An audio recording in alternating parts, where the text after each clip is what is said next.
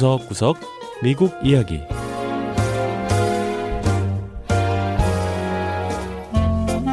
미국 곳곳의 다양한 모습과 진솔한 미국인의 이야기를 전해드리는 구석구석 미국 이야기 김현숙입니다.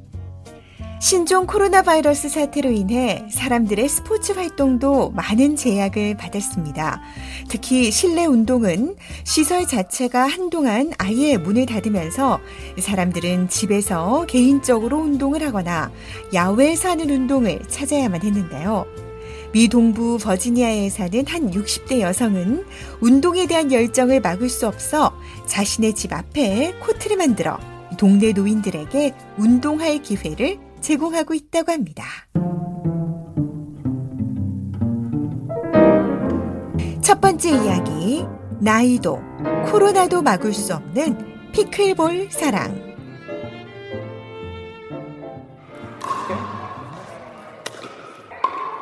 머리는 백발이지만 날렵하게 공을 다루는 헬렌 화이트 씨는 올해 67살의 피클볼 선수이자 코치입니다.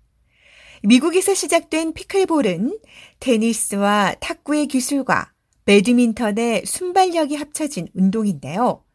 이 배드민턴 코트와 동일한 규격의 경기장에서 단식이나 복식으로 경기를 할 수 있고요.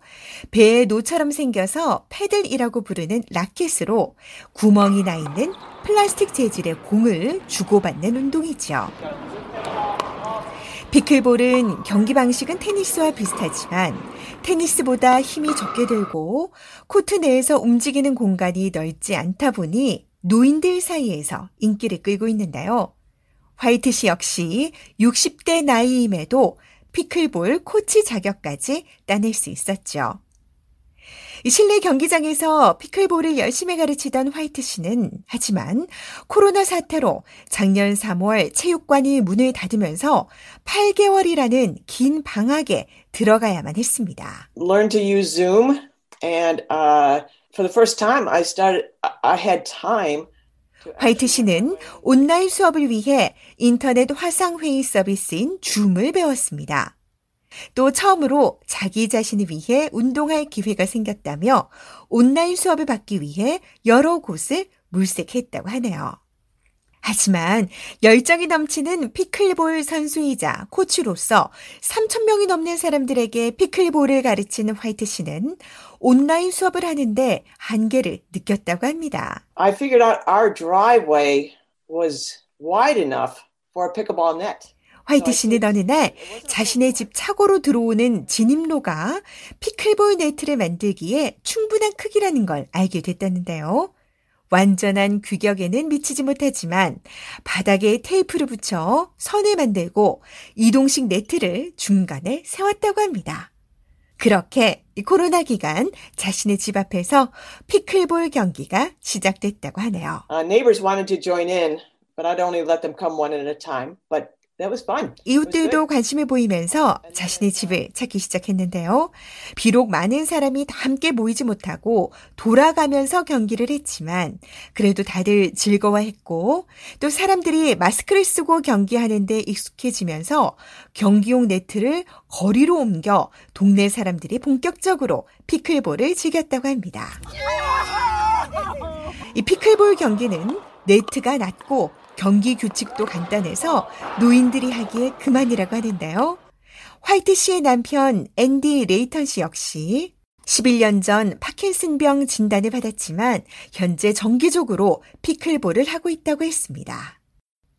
남편이 힘든 몸으로 피클볼 경기를 해내는 걸 보면서 화이트 씨는 신경계 질환을 앓는 사람들에게 피클볼을 알리기 시작했습니다. In Northern Virginia prior to the pandemic, the preference was for people to play pickleball indoors. 화이트 씨가 거주하는 북버지니아 지역에선 코로나 사태 이전까지만 해도 사람들이 주로 실내에서 피클볼을 즐겼다는 건데요.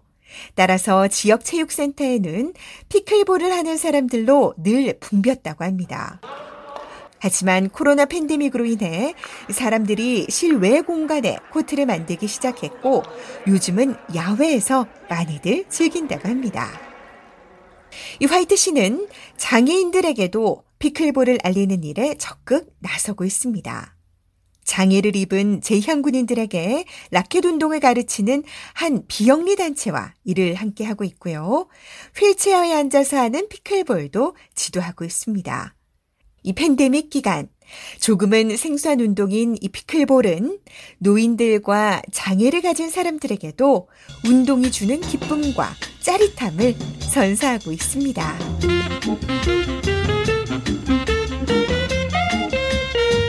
두 번째 이야기. 신선함이 자라는 최첨단 컨테이너 농장. 기나긴 겨울이 지나고 봄이 왔습니다. 이제 식물을 심을 계절이 됐는데요. 미 동부 뉴저지주의 로빈스빌 타운십에 가면 1년 사시사철 봄인 농장이 있다고 합니다. 이 선정용 대형 컨테이너가 농장으로 변신한 건데요. 이 컨테이너 안에는 최첨단 기술로 신선한 채소가 자라고 있습니다.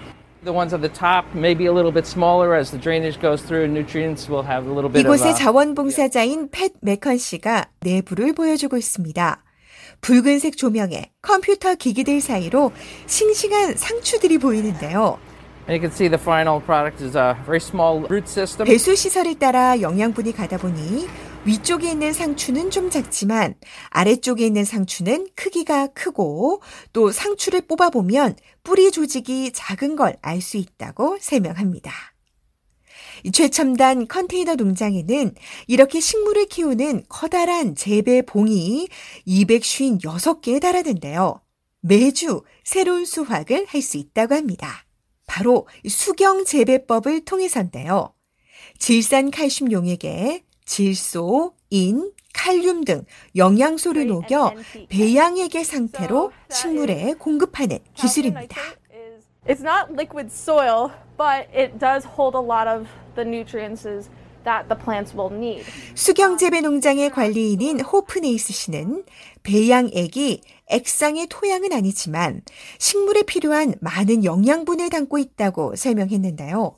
이 토양은 사실 유익한 유기체와 박테리아 등을 많이 함유하고 있고 이런 것들은 식물이 자라는데 필요한 영양분이라고 했습니다.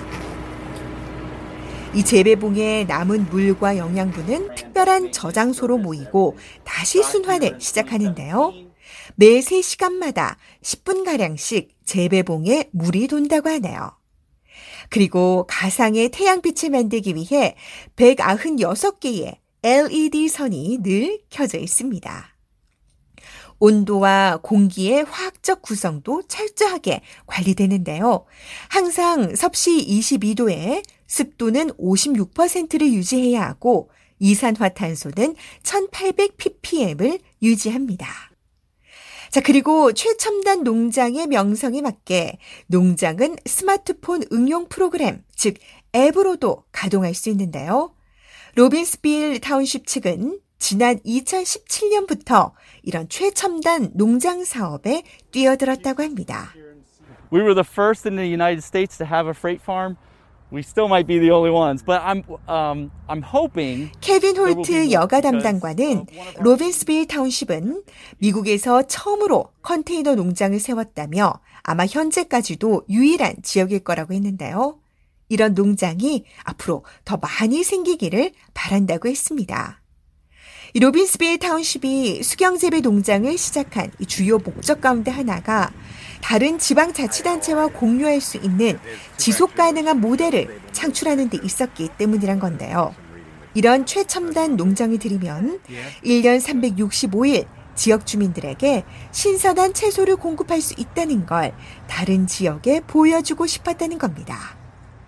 로빈스빌 타운십의 최첨단 농장은 지역 내 주민들에게도 활기를 가져다 줬는데요. 지역 노인들과 자원봉사자들, 학생들이 수경 재배를 돕기 위해 나서면서 오래된 선적 컨테이너에서는 이제 24시간 푸르름과 신선함이 자라고 있습니다. 네, 구석구석 미국 이야기. 다음 주에는 미국의 또 다른 곳에 숨어 있는 이야기와 함께 다시 찾아오겠습니다. 함께 해주신 여러분, 고맙습니다.